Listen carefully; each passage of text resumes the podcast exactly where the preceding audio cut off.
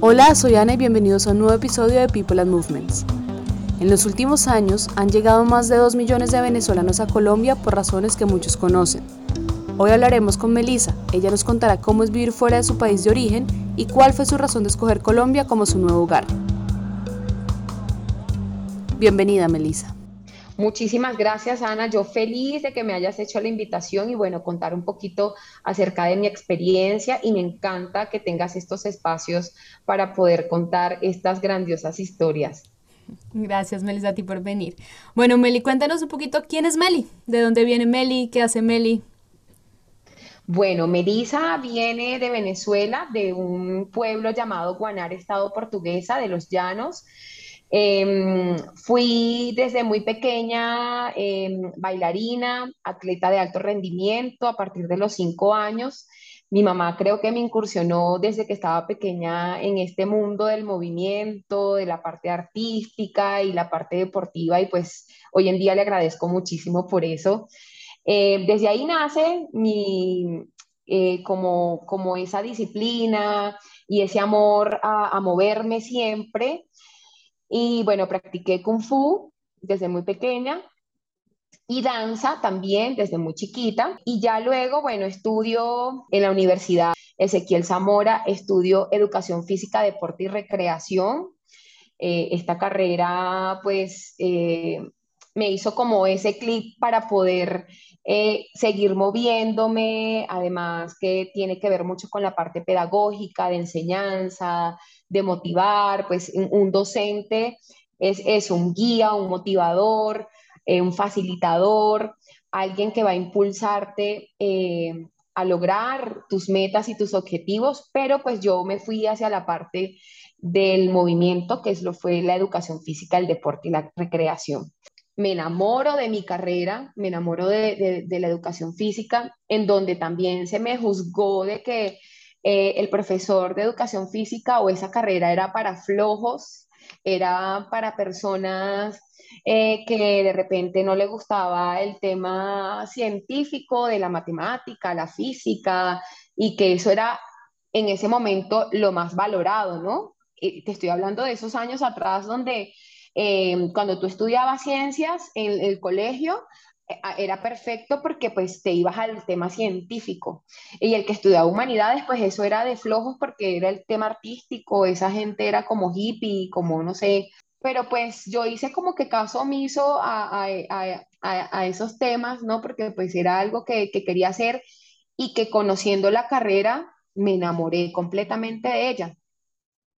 Luego empiezo a trabajar en, en un liceo, es eh, un liceo público, eh, y me enamoro más de mi carrera porque ahí consigo eh, niños con bastante dificultades familiares en, el ámbito familiar, donde niños que, mm, donde padres pues consumían drogas, eh, donde eran maltratados de repente. Tener un logro a nivel de, de estos niños y verlos graduarse cuando tenían años y repetían y repetían y repetían, pero yo siempre creía en ellos, para mí fue grandioso. Créeme que como, como docente para mí fue una experiencia grandiosa.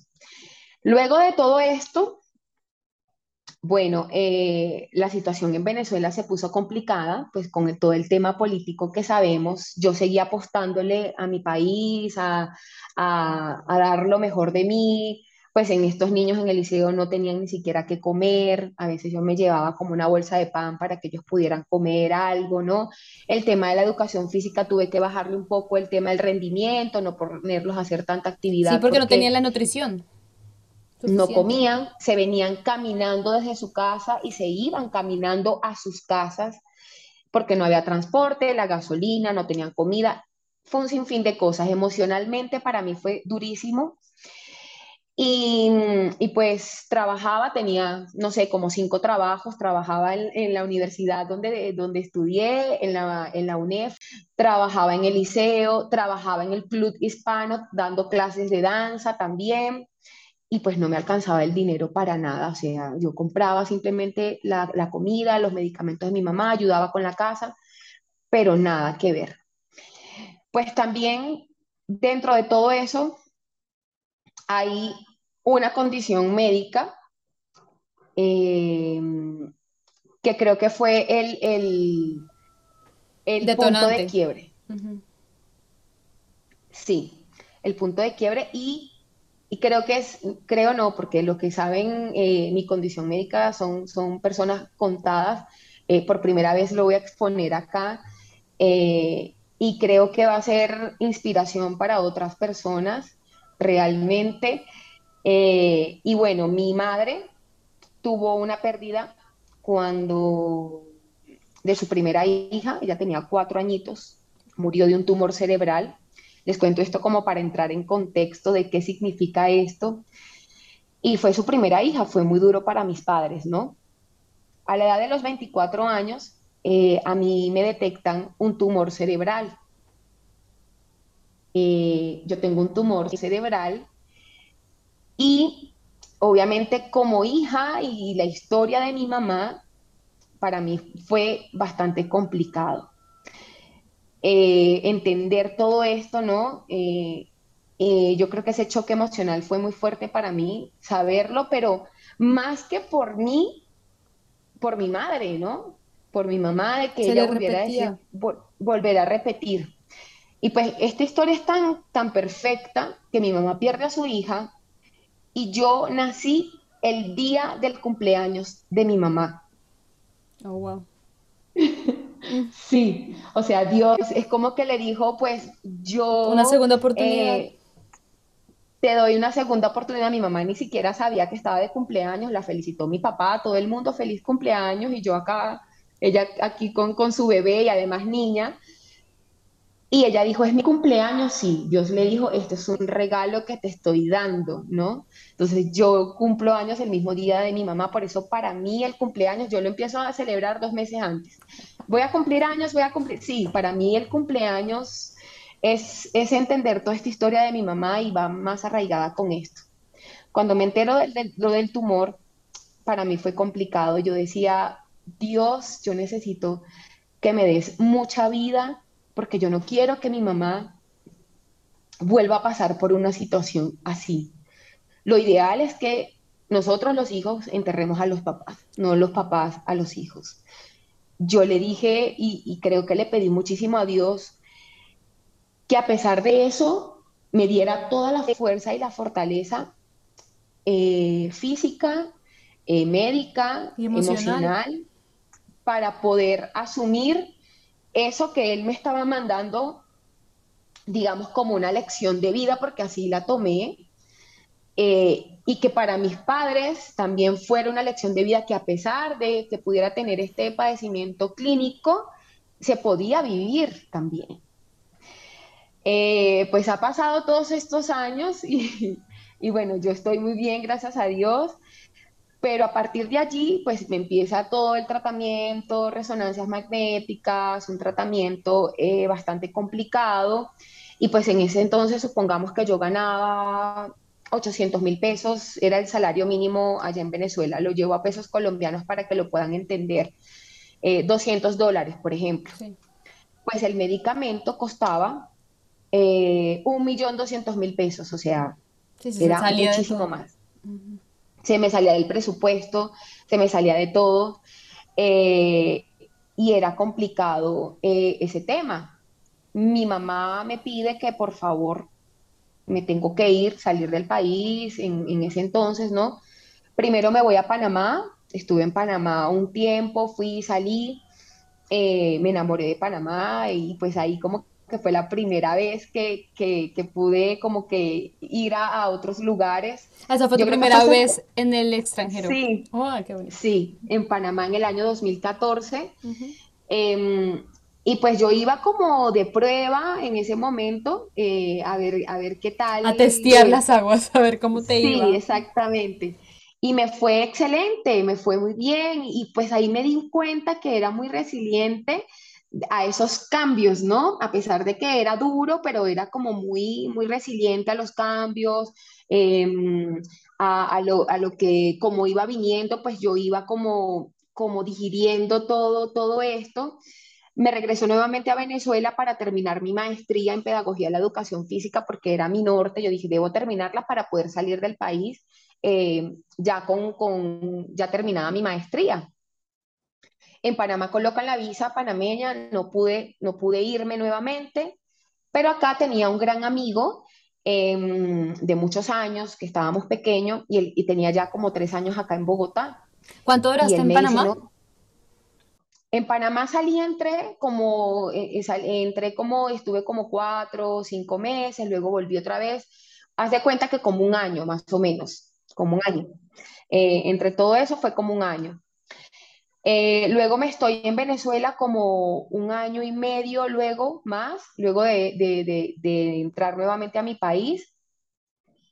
Y luego allí un, gran amigo me recibe acá en su casa y me vengo un 28 de diciembre, porque esa temporada estaban bloqueando pasaportes, cerraban frontera, mi mamá no quería, me dijo, debes irte por tu condición médica, el medicamento, debes tomarlo, Meli, por favor. Mi mamá casi que me suplicó, yo no quería venirme porque ya mi hermana menor, ya yo la había traído a Cúcuta para que se fuera a Chile, porque tengo una hermana. ¿Y por qué Chile? porque ella tenía unos amigos allá entonces la iban a recibir en Chile y ella se fue a Chile. Entonces... ¿Y tú nunca pensaste en irte a Chile con ella?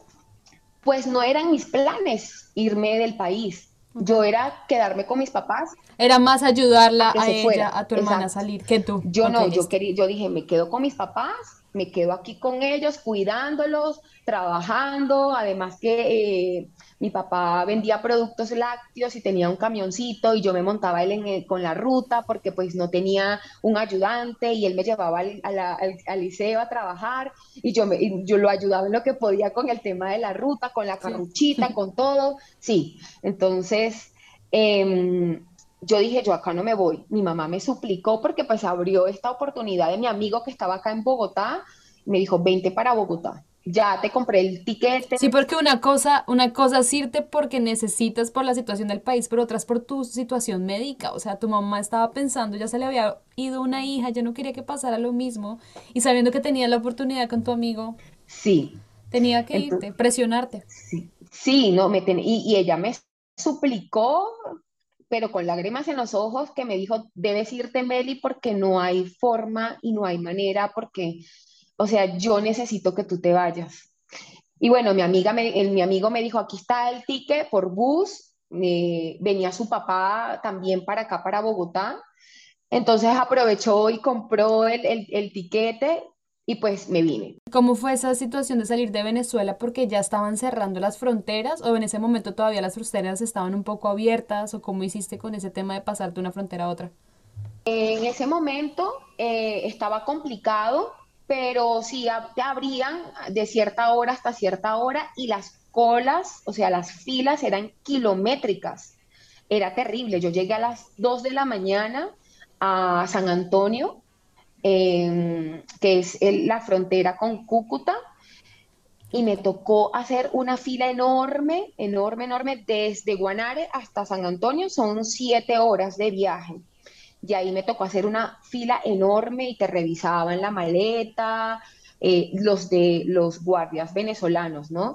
Te revisaban la maleta, que no sé cuánto, y eran kilométricas, kilométricas, kilométricas. A mí no me revisaron maleta, no sé por qué, cómo, cuándo, no sé si era porque yo no cargaba mayor. Es que a veces en migración siempre pasa así, hay gente que le revisan y le hacen muchas preguntas, hay, hay personas que... no les preguntan absolutamente nada. Y yo paso, ¿verdad? Y venía con, con el papá de, de mi amigo y, venía, y yo le digo, venga, métase acá y yo nos íbamos metiendo, agarré la maleta. Entonces venía con ellos y camine, camine, camine, pase derecho y mire hacia el frente. Y veníamos caminando los dos. Y yo así como que si no es conmigo el asunto, ¿no? Yo estoy pasando, sí. Y pasamos y luego otra fila para sellar pasaporte, ya del otro lado, ¿no? Sellando pasaporte, todo, bueno, otra fila como, no sé, como de dos horas más.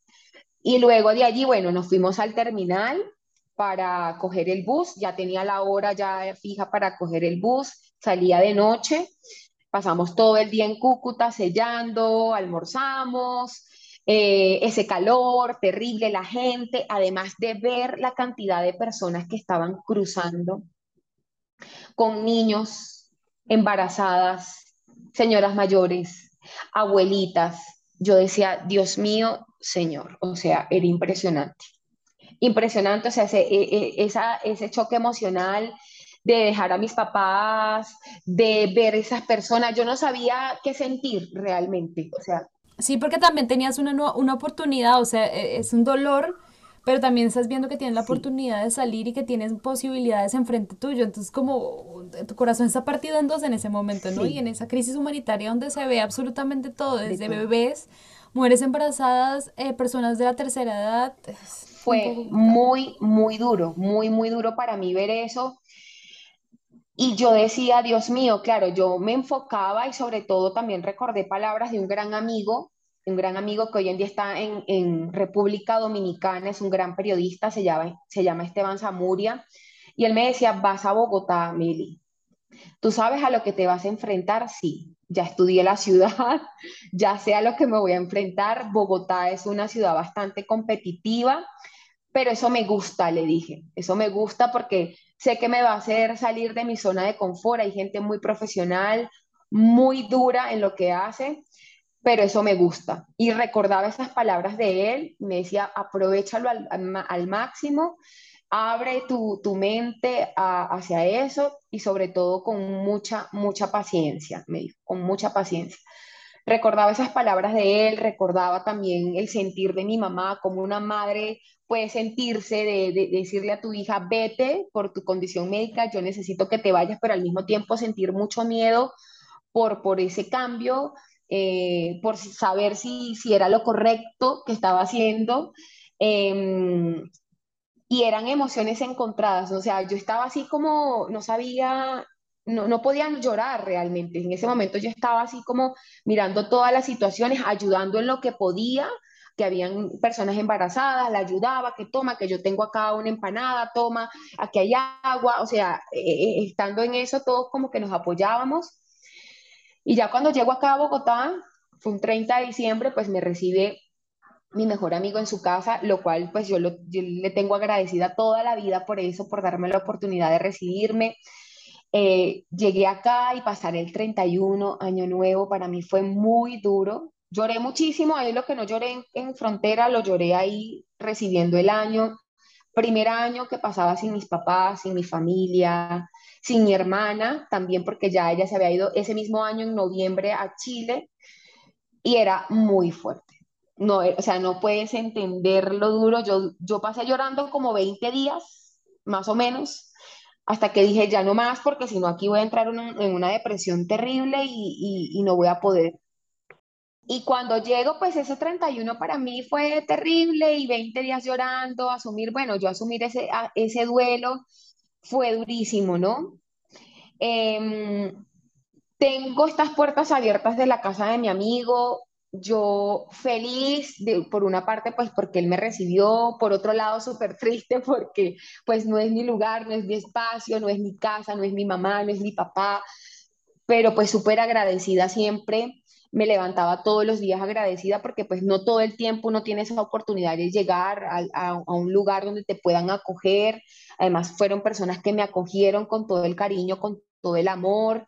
Eh, yo retribuí de alguna manera eh, eh, ese cariño en, esa casa, pendientes de ellos, ellos también pendientes de mí. De verdad que fue para mí una experiencia grandiosa.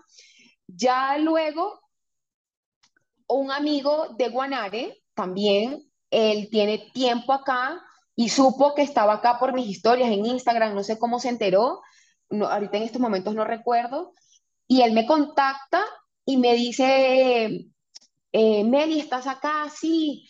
Ay, mira, necesito hablar contigo porque casualmente estoy montando un negocito de, de un cafecito de comida saludable. Pásate, esta es la dirección. Y yo, perfecto, yo me voy el 3 de enero para allá y veo lo que él está montando todo y me dijo, no, ¿quieres trabajar aquí? Y yo le digo, pero por supuesto, bueno, esto, esto es lo que te puedo pagar. Yo no, de una, le dije, de una, de una, yo necesito empezar a trabajar de una vez también como para ya liberarme un poco de, de todo eso, mantenerme ocupada y todo. Y bueno, Sí, empecé trabajando con él en ese cafecito de, de comida saludable que estaba como, mm, digamos, en el lobby de un, de un gimnasio, cerca de ahí de un gimnasio. Perfecto, una señal del universo, Una cosa impresionante porque además yo en Venezuela hago un, un- un curso en el, en el tema de repostería, así full azúcar, full todo, y luego me eh, hago una especialización en repostería saludable, ¿no? Y pues todo ahí, el cafecito de, de, de productos saludables y todo esto está en un gimnasio y yo, o sea, todo se va alineando. Y hay una muchacha que es entrenadora de ese gimnasio y como que me empieza a preguntar, siempre comía ya en el cafecito, desayuno, bueno, Meli, tú, qué?". bueno, empiezo a contarle un sinfín quién soy, todo mi, mi síntesis curricular, ¿no? Me dijo, háblame, dime qué, qué haces. Y luego ella llegó un día y me dice, Meli, necesito que por favor vayas a una entrevista de trabajo porque una amiga está montando un gimnasio, un centro de entrenamiento que se llama Smash Boxing, que es boxeo con funcional. Y pues yo hice kung fu, entrenaba con los peleadores, pero pues nunca fui peleadora. Creo que peleé una sola vez en mi vida con una super tesa compañera Jennifer que no se me va a olvidar nunca y me dio una madriza, no. O sea, yo dije, no peleo más. Y mi, y mi Sifu me dijo, no, no, usted no está para pelear, usted tranquilita, eh, haciendo sus figuras. Yo hacía eh, taulú, lo que se llama, como decir, kata en karate, sabes, que es con armas y todo eso. En eso competía yo. Entonces, quédese allí, usted no va a pelear. Entonces, pero sí conocía todo el tema de boxeo, todo, todo este tema de la preparación de un peleador, porque pues yo, yo entrenaba también con, con los peleadores. Y, y bueno, sí, me voy para allá, me dio la dirección, sí, y, y ella anda buscando una venezolana, casualmente mujer, y quiere que sea venezolana. Y yo, ok, qué bien. Yo soy Llego allá, eh, la señora Daniela me recibió, me hizo la entrevista, me dijo, chévere, eh, quédate para que hagas la prueba. Estas son, era con luces, con no sé cuánto, era un concepto que ella traía de Nueva York y yo, que las luces, que no sé qué, y eran estas, como decir, una perita de boxeo, haz de cuenta que era como una lágrima, se llama Aquabat, y entonces es para golpear y dentro tenía agua, ¿no? Y de esta manera, pues cuando uno golpea eh, en, en, ese tipo de tula, digámoslo así, pues eh, el impacto en la articulación es menos porque no es, es menor por el tema del agua, el impacto que tiene. Yo decía, Dios mío, esto es un, esto es un aparatejo, una cosa que yo decía, bueno, ¿cómo voy a hacer acá, no? Bueno, no, de una. Hice la prueba, entró el papá de ella, la mamá, ella, el esposo, o sea, los jefes, pues. Entró unos amigos y yo, Dios mío, señor, yo estaba súper nerviosa. Yo decía, no, pero bueno, aquí con actitud, con la mejor energía, Mel, lo que tú sabes hacer con tu esencia, y lo que es es y lo que no es, no es. Bien, Sí, lo que es para uno es para uno. Y yo entro con toda la full energía y bueno, esto es acá el entrenamiento, no sé qué, ensayo todo lo que fue los ejercicios, hago la parte funcional, era la parte de boxeo y así. La gente quedó, el salón quedó, haz de cuenta que cuando se empañan los vidrios así, que así, así quedó todos los vidrios empañados, la gente quedó así lavada, como que esto que fue, ¿qué pasó aquí? Y ella feliz, ¿no? Y me dijo, el papá de ella nunca se me olvida, me dijo, buenísima, ya. Yo dije, ¡Ah! Ella después entró conmigo me dijo, no, Nelly, eh, eh, súper chévere, hay cositas que hay que ajustar con el tema de las luces, porque yo verde, amarillo, azul, rojo, de todas las cosas. Entonces, imagínate, quedé allí y pues eso fue una gran bendición para mí, porque pues ahí me permitió desenvolverme en mi parte como coach, como entrenadora. Eh, ya luego ellos cierran eh, todo esto y pues cuando cierran, ahí fue el declive de Melissa Martínez. Fue un momento durísimo y me iba súper bien, yo arriendo un apartamento para recibir a mis papás, mejor dicho, yo estaba ganando súper bien, tenía mis personalizados. Fue mi declive que me quedé sin trabajo. En ese momento vinieron mis papás en diciembre acá y cuando ellos se fueron, esos ahorros que yo tenía, pues quedaron en cero y yo me quedé con 10 mil pesos nada más. Y yo, ¿ahora qué voy a hacer? Claro, mis papás no sabían nada, yo sin trabajo, Dios mío, ¿qué hago? Empecé trabajando eh, luego para em, un café saludable que es muy conocido acá en Colombia, se llama Chocolate and More. Y eh, de esa manera fue que pude pagar el arriendo, los servicios, pero yo me, quedé, que, me seguía quedando mes a mes sin nada, sin nada porque, porque exactamente era un apartamento grande que había arrendado porque estaba bien para recibir a mis papitos, pero pues en ese momento sin trabajo, ¿cómo me arrendaban en otro lugar para los papeles? Yo debía sacar sí o sí ese dinero para pagar el arriendo y honrar ese dinero. Y yo pagaba y me quedaba dos mil pesos. Yo lo único que comía, Ana, era una galleta Tosh sabor a, a miel, que yo creo que me como una horita y la voy a odiar. La voy a odiar. Sí, porque te recuerdas la sí, la voy a odiar. Porque fue muy duro para mí. Tomaba muchísimo tinto, mucho café para suprimirme el apetito, ¿no? Y, y, no sentir hambre porque no tenía que comer. Me comí un banano que me costaba 500 pesos, una galleta que me costaba 200 y eso era lo que comía, ¿no? O me compraba una cubetica de huevitos y uno diario y eso es lo que comía porque no tenía para más. Caí en una depresión muy fuerte, sí, primera vez en mi vida que me sentía así y puedo llamarle depresión porque pues no quería ni siquiera salir de mi casa, no quería absolutamente nada, eh, me sentía que no tenía capacidades, que no podía mi papá creo que se dieron cuenta de esto porque, pues, como el sentir de los padres, recuerdo que mi papá me dijo que, pues, si estás mal, hija, bueno, regrésate, no terminó de decir regrésate cuando yo le dije, usted no sabe la mujer que crió, usted en su vida me vuelva a decir que me regrese y no es un tema de ego, de, de, regresarme con, con como dijéramos en Venezuela, con las tablas en la cabeza o, no haber logrado las cosas, no. Era un tema de que si a mí Dios y la vida me está poniendo en esta situación es porque necesita que yo salga de acá y que yo crea en mí y crea en esa potencialidad que tengo y vaya hacia adelante. Y un, día me levanté, Ana, y yo dije, me voy, a, me voy a bañar, me voy a alistar, me voy a perfumar, porque yo entregaba muchas hojas de vida, pero nada, pero obviamente con esa incredulidad, ¿quién te va a creer? Sí, porque la energía no se está moviendo y tú estás baja de, energía. Y yo ese día me perfumé, me acomodé, me maquillé, me puse regia, divina, hermosa, imprimí eso, tenía esos, currículos por ahí que ya tenía impresos y los fui a entregar con toda la mejor energía. Entregué tres. Un, dos, tres. Estratégicamente. Perfecto.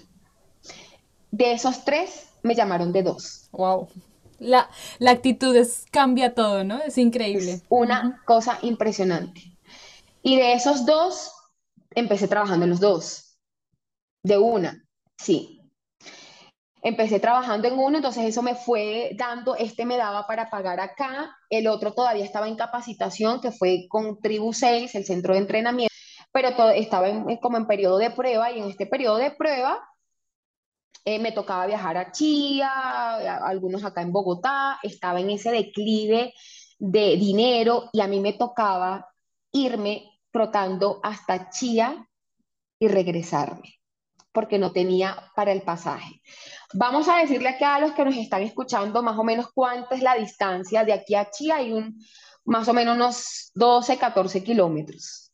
Me tocaba irme y que es Bogotá, que está bien alto, aparte sí, a 2.600 metros sobre el nivel del mar, sí. Cuando paso la prueba en tribu, porque nos hacen prueba física, prueba de examen teórico, en la prueba física solo tenía la galletita Tosh, yo dije, Señor, por favor, que no me vomite, que no me dé la pálida, te lo pido. Yo necesito estar aquí bien porque voy a, estoy entrando como entrenadora, o sea, yo tengo que estar en las mejores condiciones físicas. Pero como tú le pides condiciones físicas a alguien que uno no está entrenando y no está comiendo. Yo no sé, pero yo la saqué ahí y me tocó con un compañero que, mejor dicho, me dio las pesas más pesadas. Claro, tenían que darnos con toda porque éramos los entrenadores, pero la sacamos. Me dio la locura después, pero pues la sacamos. Eso me hizo de que me dijeran, quedaste como entrenadora acá en el periodo de prueba, ¿no? Y yo, mira, no, no sabía, o sea, la, la emoción que sentía era enorme, enorme. Y cuando ingreso a tribu, pues me tocó en Chía. Y yo, Dios mío, en Chía, lejísimos. Bueno, me toca meterle la ficha. Tenía a mi mejor amigo acá, Agnan, que estudió conmigo en el colegio, y yo le dije, Agnan, necesito que me prestes para poder pagar el pasaje para irme al trabajo. Porque, ¿cómo hago? Quedé en Chía, le comenté, me dijo, no, sí, tranquila. Yo le pedía como de poquito, préstame 50 mil, 100 mil pesos nada más, solamente para, para poder cubrir el pasaje. Yo tenía que irme porque me tocaba estar bien temprano, 4 y 40 de la mañana ya en Chía, y tener para el pasaje, y, pero me tocaba regresarme trotando porque si yo pagaba ida y vuelta era mucho. Ya ese ritmo no lo aguanté, obviamente estuve un ciclo allá, y pues el profesor Juan Pablo Pérez, que fue el que estaba allá en Chía, y él fue un ángel en mi vida para mí, siempre le voy a agradecer toda la vida por eso. Él siempre estuvo como que abierto, bueno, si tienen una situación, pues por favor cuéntenla.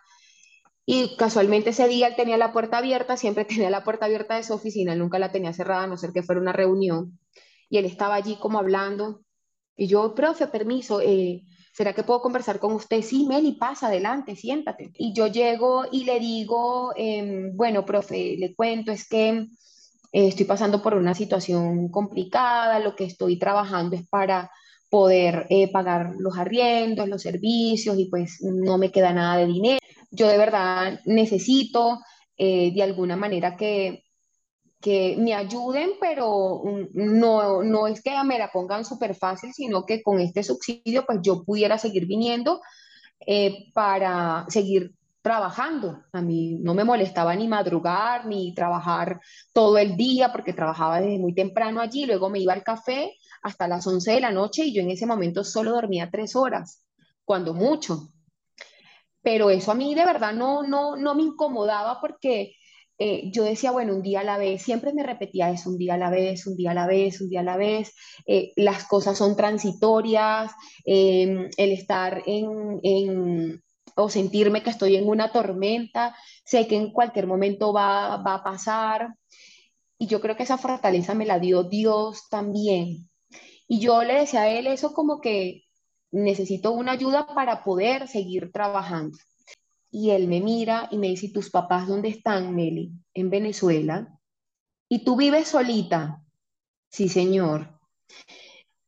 A él se le colocaron los ojos aguadísimos de una vez se le trancó la voz, se le hizo un nudo en la garganta, y mm, porque él tiene hijas, ¿no? Él tiene dos hijas, y una hija grande y una más chiquitica, me imagino que él como que llevó eso como que en el sentido como padre, Dios mío, esta niña y tu papá saben la situación, no, ellos no saben absolutamente nada porque pues para qué preocuparlos, ¿no? Sí, entonces él me dijo, no lo puedo creer. ¿Y sabes qué no puedo creer? Que tú vienes acá con todo lo que estás pasando, con la mejor actitud, con la mejor energía, eh, con la mejor disposición eh, de trabajar, de hacer tus cosas bien. Eh, y eso me da una gran lección de vida porque a veces uno se queja de tantas bobadas y uno no sabe por las situaciones que la gente está pasando y tú llegas aquí súper temprano y siempre con una gran sonrisa. Me dijo, tranquila que yo voy a resolver esto, eh, vamos a resolverlo, no te preocupes. Y bueno, bueno, me voy a mi trabajo, a mi otro trabajo, porque ahí trabajaba en el otro gimnasio. Y de repente en mi hora de receso, eh, me llama y me dijo, ay Meli, ¿cómo estás? te tengo una mala noticia. Y yo, ay, Dios mío, ay, ¿quién me manda yo a abrir la boca? Porque yo no me quedé callada. Yo ahí lo pensé como en dos segundos. Yo no debí decirle nada, me van a votar, me van a echar, Dios mío, qué pena. Me dijo, no, la mala noticia es que te trasladamos a Bogotá. Y él me dice, y te digo mala noticia porque pues yo te quería acá en Chía, te quería aquí conmigo en Chía, en el centro de entrenamiento de acá en Chía, pero bueno, eh, dada la circunstancia, pues también en Tribu, en Tribu Bogotá hay un restaurante y en ese restaurante pues vas a poder comer y lo que tú comas pues se te, se te va a, a descontar en, en, en el mes. Nosotros vamos a cubrir la mitad este mes de lo que tú consumas y la otra mitad la, la, cancelas tú cuando te paguemos. Y yo, yo no paraba de llorar. Yo no lo puedo creer, O sea, mira, todavía se me hace un nudo en la garganta. Y créeme que a él, al profesor Juan Pablo, fue un ángel para mí, te lo juro. Y fue alguien que creyó en mí y en mi trabajo, porque creer en alguien extranjero que viene de afuera, eh, no es fácil, ¿no? Porque pues obviamente es una persona que viene de afuera y, y, con todo lo que sucedía también en el momento, que hay muy buenos venezolanos, pero hay otros también que no son tan buenos. Me mandan a Bogotá y yo, Dios mío, Bogotá. Bueno, yo llego acá a Bogotá, me recibe en ese momento el gerente deportivo, empiezo a trabajar allí y eh, haz de cuenta que había un entrenador principal y yo estaba como haciéndole el acompañamiento a ese entrenador allí en ese momento, ¿no? Eh, él era como mi mentor.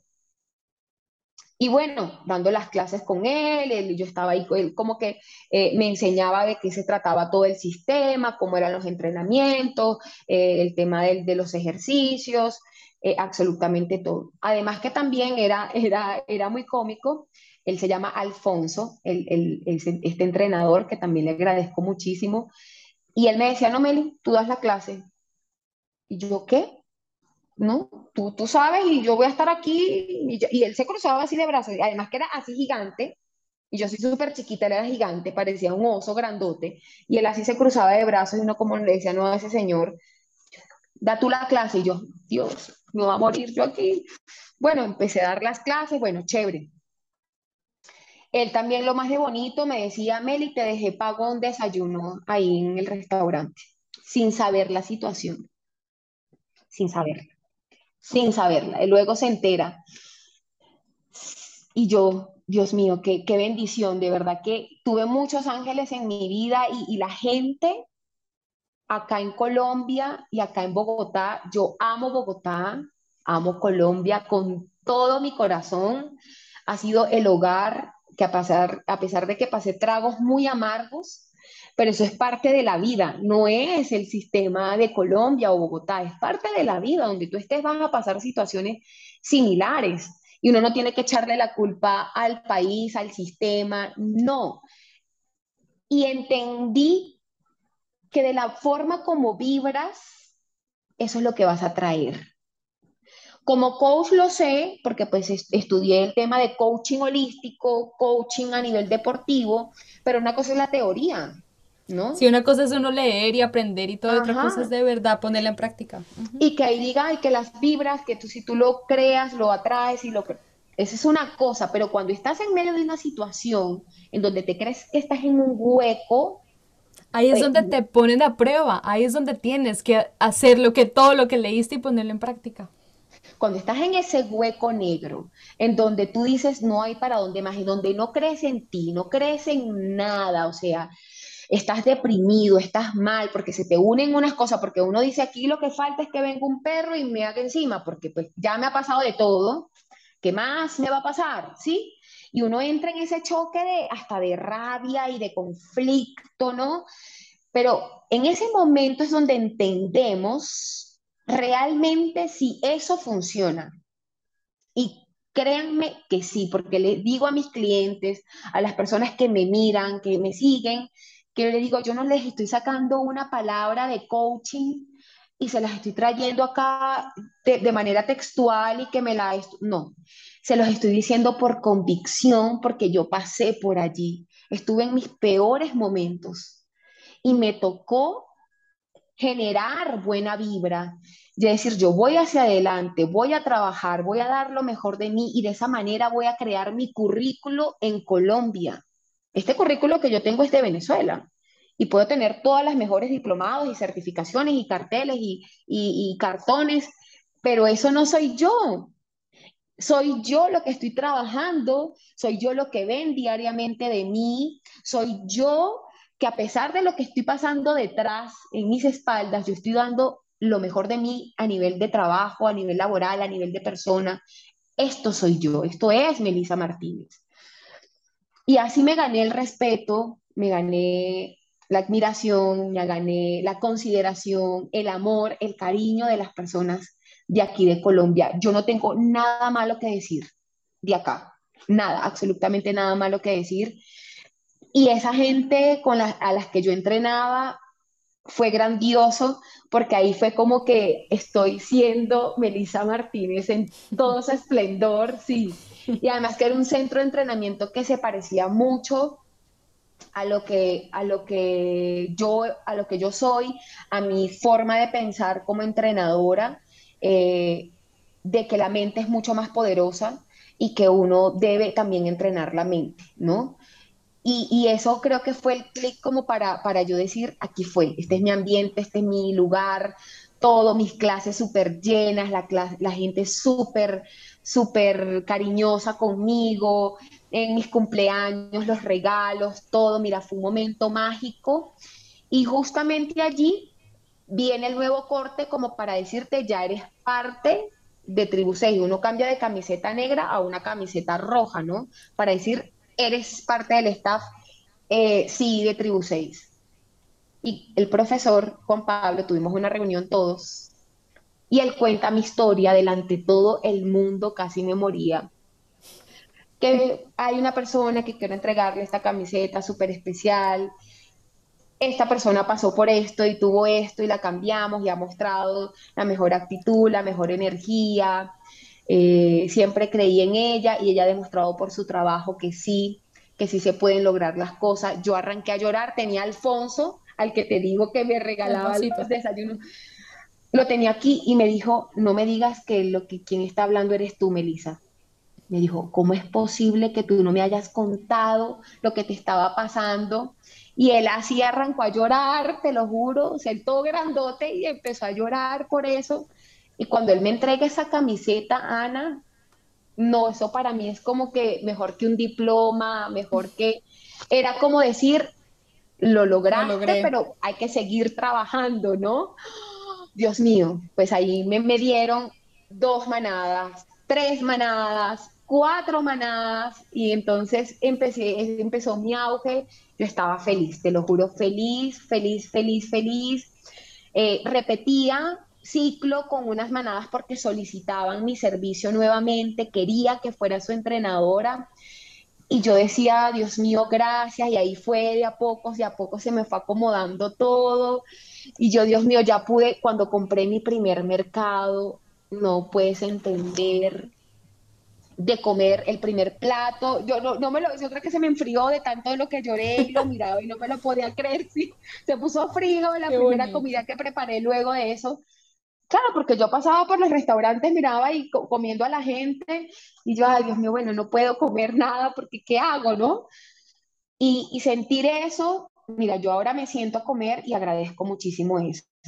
Dios me dio la fortaleza para eso.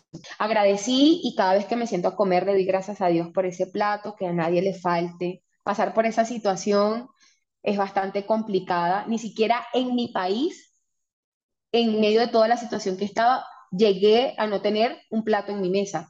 Yo allá tenía absolutamente todo y vivía muy bien, comía muy bien y a mí me llegó a pasar esa situación acá. Pero fue por, por, por estos temas que, que, como digo, son temas que pasan en la vida. Exactamente. Y así lo asumí. Fue un aprendizaje para mí que me hizo crecer muchísimo. Si tú me lo preguntas, ¿volverías a pasar por esa situación para ser quien eres hoy en día? Sí, mil veces. Mil veces sin, sin, sin titubear, porque me hizo crecer como persona, como mujer, como ser humano, ser más sensible, valorar muchísimo más la familia, valorar las oportunidades que se te presentan. Y ahí está la gran diferencia de muchas personas de que dicen por qué me va bien y por qué no en otro país. Y tiene que ver mucho con la actitud con la que asumes la vida. En cómo agradeces en donde estás y le das gracias por acogerte como un hogar, ¿no? Y obviamente el reflejo de lo externo, de lo, de, lo que está pasando a nivel externo, es como tú estás por dentro. Si tú te quejas del lugar donde estás, el frío, estás criticando todo el tiempo, sí. Que la gente, que esta comida, ay, pero estas no son las arepas venezolanas. No, yo amo la comida de acá. La arepa de queso, la arepa santanderiana y las arepas de mi país son espectaculares. La cachapa con queso, que es como parecida la reina pepiada. la reina pepiada, eso es una cosa deliciosa, ¿no? Pero yo aquí eh, asumí que todos esos sabores, qué delicia, yo quiero probar el ajiaco y yo quiero probar la, la, bandeja paisa y yo probaba todo, todo es rico, sí, qué delicia, y voy a cada pueblito y yo cada cosa pruebo porque me encanta.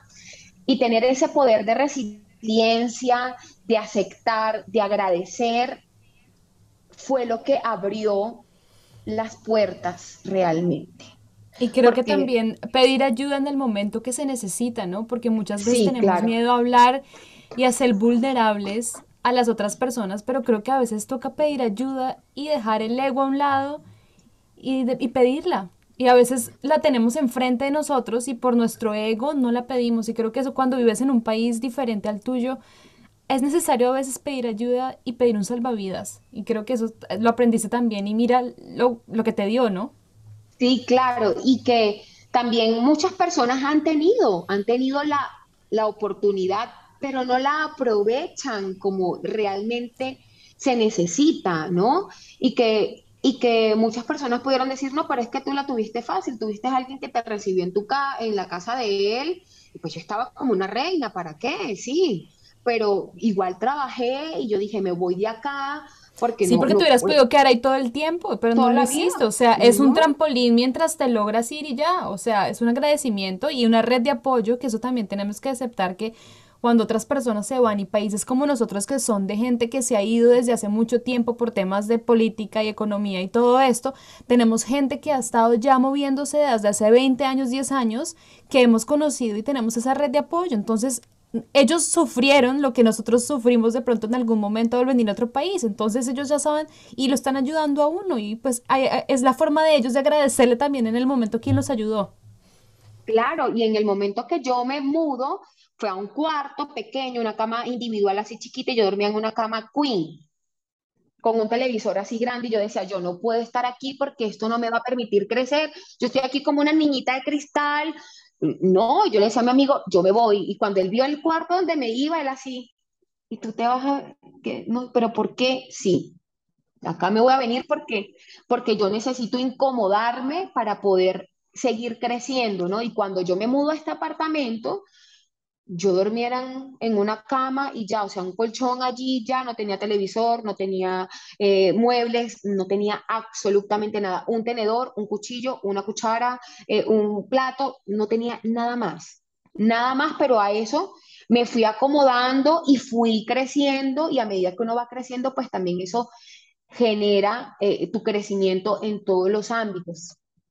Incomodarte te permite buscar la manera de, crecer, ¿sí? Si no te incomodas, no hay crecimiento en tu vida, o sea, eso no va a pasar. Y ese momento de tribu me hizo entender muchísimas cosas en, este sentido. Luego, bueno, entra el tema pandemia, que fue bastante complicado, ¿no? Eso es un tema que uno dice, oh, sí. Entra ese tema de pandemia. Y bueno, por todo este tema de pandemia, Tribu 6 decide cerrar y yo, Dios mío. Otra prueba. Yo respiraba profundo, ¿no? Pero casualmente cuando llego acá a Colombia, yo sabía hacia dónde iba. Eh, y eh, el sobrino, un amigo de, mi amigo, em, él trabajaba para, él estudiaba diseño gráfico y todo eso, y me hace mi logo, mi logo. Mi primer nombre no es Melisa, es Careli, Careli Melisa Martínez. Y él no que, yo le digo, es que yo quiero ser wellness, me gusta más el wellness que ser eh, fit, eh, care fit o melifit, no. A mí el wellness va con el bienestar y el bienestar tiene que ver con la mente, eh, las emociones, con todo, con todo, con todo. Entonces, yo le digo, Melissa suena, Melissa Wellness, me dice, bueno, tú eres corredora. Y el Melissa Wellness, la M fusionada con la doble U, ah, son las líneas del corazón. Del corazón. Haz de cuenta cuando tú haces electrocardiograma. Un electrocardiograma. Este fue el logo de Melissa Wellness. Es estar vivo, es el palpitar, el sentir, eh, es runners, que constantemente sus pulsaciones están súper altas, ¿no? Y ese fue el logo y quedó Melissa Wellness. Y así, cuando pasa esto, todos los de mi manada que yo tenía de manera virtual, Meli, por favor, no los abandones, ¿qué vamos a hacer? Yo en ese momento tenía seis manadas más o menos, porque eran cuatro de, las de funcional, tenía los de niños y los de los seniors, que son la gente adulta. Y yo, bueno, esta gente se contactó conmigo que, y todavía estábamos en pandemia, el tema virtual era importante. Yo dije, bueno, no los voy a abandonar, es el momento. Yo me acuerdo de mi logo es el momento de sacar mi programa, ¿no? La vida te puso a sacarlo. Ay, Dios me dijo, este es tu momento. ¿Tú quieres ser Melissa Wellness? Bueno, este es tu momento. Yo le agradezco a esas personas que se quedaron conmigo porque creyeron en mi trabajo, creyeron en mí, en, todo lo, que podía hacer por ellos en ese momento. Y se llama programa virtual Melissa Wellness Functional Training and Running, porque pues en el tema del running también tengo mis, mis superatletas, como yo les llamo a ellos. Eh, y fusioné todo lo que fue mi conocimiento en de IHP, donde me certifiqué en la parte funcional acá en Colombia y como me certifiqué en Venezuela como Trainer 360. Eh, esas dos, esos dos programas lo he fusionado eh, porque pues uno no se inventa el agua tibia, las sentadillas aquí y en todo el mundo, un burpees es aquí y en todo el mundo. Es crear una metodología de entrenamiento em, que pudiera ser y mantener de manera virtual y hasta hoy en día, esas personas aún se han mantenido conmigo. Ya voy para tres años, eh, dos años y medio tengo en, en, el programa Melissa Wellness. Y ha sido maravilloso porque pues otras marcas también han creído en mí, ASICS, fui embajadora de ASICS, eh, hice colaboraciones con ellos, hoy en día soy embajadora eh, de Pro Champions, de una tienda multimarcas, y eh, acabo de firmar un contrato, lo van a saber en primicia ustedes, con una marca de proteína llamada Fit Good, voy a hacer imagen eh, y embajadora de, de, esta, de estos productos de proteína, eh, colágeno, eh, de BCAAs, CLA, todo lo que es para aminoácidos para el rendimiento deportivo. Eh, y de verdad estoy muy feliz. Gracias, Ana. Entonces, a mí me tiene esto feliz porque pues cada pasito que he dado me ha acercado a esa meta, hacia donde quiero ir y, es maravilloso porque pues es una meta más y siento que todavía no llego. Y creo que nunca, nunca, nunca vamos a llegar hacia donde queremos porque siempre va a ser algo más grande y más grandioso, más bonito que vas a ir caminando y transitando porque siempre he dicho que una cima te lleva a otra más grande, más grande. Y eso es lo maravilloso de esto. Como migrante, eh, realmente ha sido un proceso bastante duro se me quiebra la voz porque mm, eh, son decisiones que he tomado en mi vida y que no ha sido fácil. Créanme que no ha sido fácil, sobre todo con una condición médica que yo decidí eh, que no tenía nada eh, y por medio de alimentación alternativa, por eso estoy en dieta cetogénica, porque una dieta cetogénica ayuda con estos tipos de padecimientos, de tumores, de cáncer, de la gente que sufre de, estos tipos de, de enfermedades clínicas, los ayuda muchísimo. Y yo tomaba un medicamento, este medicamento, haz de cuenta que suprimía el tumor, pero era como una quimio, se me caía el cabello, yo llegué acá con el cabello corto, se me caía, me daba mareos, eh, me la tomaba dos veces por semana, me daban ganas eh, de, de, de vomitar, náuseas. Yo decidí quitarme este medicamento porque realmente me estaba haciendo muy mal y yo decidí estar bien para poder trabajar y meterle la ficha a mi trabajo y a lo que estaba haciendo. Eh, decidí tomar el ámbito eh, aún más del ejercicio, aún siendo coach, pero dije aún más el tema del entrenamiento y el tema de la alimentación para estar bien y sentirme bien a nivel eh, de salud. pronto debo hacerme una resonancia magnética sé y tengo la firme convicción de que no hay nada allí, de que eso ya no existe en mí, porque así lo, he decretado, así me hago sentir. Em, y creo que va a ser una de las mejores noticias que le podré dar a mi mamá eh, en ese momento. Hay un susto, sí, de hacerme una resonancia. Ya hace cinco años que no me la hago, pero sé, y tengo la firme convicción de que no va a ser así. Y me lleno de, de, nostalgia y de lágrimas y, y, es ver atrás todo lo que he transitado hasta hoy. Y ha sido durísimo, pero siempre que les digo que algo lo pueden lograr, lo pueden hacer, lo pueden realizar. Esto creo que son confesiones más allá de una coach, porque pues nadie se espera de alguien que tienes como un referente, como un entrenador, como un, como un coach, de alguien que ves tan fuerte, sonriendo, dando lo mejor. Con tan buena energía.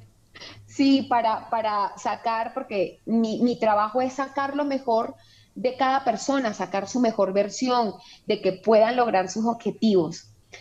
Eh, y ver esta historia y que tú digas, además de migrante, con una condición médica, hasta dónde ha llegado, no es fácil, realmente no lo es y para nadie lo va a hacer, ni siquiera en, el mismo país de uno, ¿no?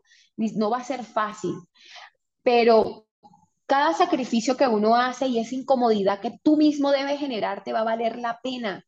Va a valer la pena cada cosa, los días que pasé sin comer, los días que pasé sin dormir, los días que tuve que correr para llegar a mi trabajo y llegar puntual además. Como migrante puedo decirte, Ana, que que ha sido la mejor experiencia de mi vida, que ha sido lo más grandioso de mi vida y que siempre he escuchado y que hasta hoy en día lo, puedo digerir de esa manera, nadie es profeta en su propia tierra y esto es verdad muchas veces es porque el migrar te da una oportunidad de ser lo que tú quieres ser, y de conocerte realmente. Te hace adentrarte tanto en ti que te hace conocerte realmente. Te hace conocer cuáles son esas potencialidades que tienes y que tienes que sacarla a flote, porque cuando tú sales de tu país, te pones en modo supervivencia. Eso te activa esa alarma de supervivencia y que tú debes dar un paso más adelante de donde estás para poder Em, continuar con tu vida para poder trabajar, para poder rendir, para poder eh, lograr lo que tienes que lograr. Y esto para mí ha sido mágico, te lo juro que ha sido mágico porque lo he tomado de esa manera. Todo lo que ha pasado ha sido aprendizaje, todo lo que ha sucedido ha sido una bendición. Eh, y sé que es muy difícil entender para un migrante que está en una situación difícil ahorita, que está mal, que no está comiendo, que la está pasando mal, que está con una enfermedad. Sé que es muy complicado saberlo, entenderlo, ¿no? Pero yo invito a esas personas que, uno, se llenen de Dios, que es quien nos da la fortaleza, eh, y dos, crean sobre todo en ustedes crean, tengan mucha, mucha, mucha fe en ustedes y en ese potencial que tiene. Adéntrense y pregúntense, ¿qué soy? ¿Qué potencialidades tengo? ¿Qué puedo dar? ¿Qué puedo hacer? Y donde estén, en el país que estén, den lo mejor de cada uno de ustedes y las puertas se les va a abrir. Van a ser así y van a tener esas oportunidades para que ustedes puedan brindar toda esa luz que tienen porque cada ser humano tiene una luz grandiosa. Nosotros mismos somos los que la apagamos. Y no crean en lo que a otras personas le dicen. Si hay alguien que, tiene un, comentario que no es tan chévere, eh, hagan caso omiso eso. No respondan de la misma forma, ni con agresividad, ni, ni, ni con mala cara. Simplemente digan eso, lo que esa persona está diciendo, eso es de él. Por eso es importante conocernos, eh, por eso es importante entendernos eh, y, conocernos de todos los, en todos los ángulos. Porque cuando esto pasa, pues eso, eso pasa desapercibido para ti. Y aprender esto eh, no es fácil, se entrena todos los días porque Dios, la vida te pone a, estas personas para, para ver si, si tú lo has aprendido. Em, y eso es importante. Ser amable, ser empático, ser puntual, ser responsable, ser honesto, ser alguien eh, de ejemplo para los demás que están fuera, eso es importante. Eso es algo que se entrena diariamente. Es, es como tener un hábito de cepillarse todos los días, y hacerlo de la mejor manera. Y que en cada trabajo que un migrante esté, así sea limpiando pisos, hágalo de la manera más linda, más amorosa, eh, más respetuosa, eh, colóquele mística a ese trabajo que hace, porque no es el trabajo lo que te identifica, es cómo haces tu trabajo, es lo que te identifica a ti realmente. Y cuando tú haces todo esto de forma eh, amorosa, pero siempre miras a lo que quieres lograr porque probablemente eres un médico, pero está limpiando pisos. pero, es una etapa. Es una etapa, entiende que es una etapa y ahí donde estás limpiando, probablemente se te presente una oportunidad de trabajo. Entonces, no pierdan la fe, no pierdan la esperanza, porque pasar por un mal rato, por un mal momento, es transitorio, siempre es transitorio, cuando nosotros asumimos que es así y damos lo mejor de nosotros para seguir eh, creándonos, seguir transformándonos y seguir evolucionando. Además que somos seres que vinimos a dejar un legado en este mundo y dejar un legado en este mundo eh, quiere decir es dar lo mejor de cada uno en cada área que estemos. Y eso es realmente importante. Usted siéntase orgulloso de lo que esté haciendo lo está haciendo bien, lo está haciendo con pasión y lo está haciendo con todo el cariño del mundo. Ay, Meli, increíble historia, eres una berraca, en verdad. Muy chévere escuchar todo lo que nos contaste. Los aprendizajes de tu vida le van a servir a mucha gente, a mí también, porque a veces caemos en ese círculo de estar pensando, ay no, ¿qué va a pasar? ¿Qué va a pasar? Y hay que recordarse que que eso pasa, que no es el final, el final siempre es algo bonito, ¿no? Y el, el, tránsito va a poder haber piedras en el camino, van a poder cosas que uno no a veces no entiende, pero después uno lo mira desde otros ojos y dice gracias, eh, pasé por eso por alguna razón. Entonces, Meli, muchas, muchas gracias por haber compartido tu historia y sí, que todo siga por, tan bonito para ti, que sigas con esa energía tan bonita y que sigas atrayendo lo mejor para ti. Gracias, muchísimas gracias a ti por la invitación. Admiro muchísimo lo que estás haciendo de poder eh, uno contar su historia eh, a través de ti, a través de tu espacio. Eh, eso es importante, reconfortante también, porque pues ahí uno va a escuchar un sinfín de historias que nos va a ayudar a fortalecernos y entender que, que mucha gente pasa por situaciones y que, y que eso es lo bonito de la vida realmente, eso es lo, lo lindo, lo interesante de la vida, pasar por situaciones y ya después verte transformada y, y, y, ver esa evolución que hubo en ti, luego de pasar por esas situaciones tan, tan complicadas y difíciles de la vida. Y yo creo que mi gran legado, eh, la escuché de Ismael Cala. Antes de venirme a Colombia, estuve en una conferencia con él, con Ismael Cala, y dijo, em, cuando nosotros migramos de nuestro país, nos volvemos ciudadanos del mundo. Y que eso lo, lo digerí y también dije para mí misma y lo digo a, a todo el mundo, las fronteras no existen, las fronteras están en nuestra mente. Nosotros somos los que nos limitamos y que la gente pueda migrar, eso es, es, es algo que, que, nos enriquece, nos enriquece en el país donde está, la gente que recibe a todos estos migrantes, porque nos va dando lo, lo, lo mejor y lo peor de cada persona y en cada país, y, y, y eso debemos digerirlo de alguna manera, pero siempre los buenos somos más, siempre, siempre somos más. Y, y esto debemos, debemos aceptarlo, debemos acobijar a estas personas y nosotros llenarnos de esa cultura y de todas esas buenas energías que otras personas de otros países nos traen. Gracias a todos los que nos acompañaron. Nos vemos en un mes en un nuevo episodio de People and Movements.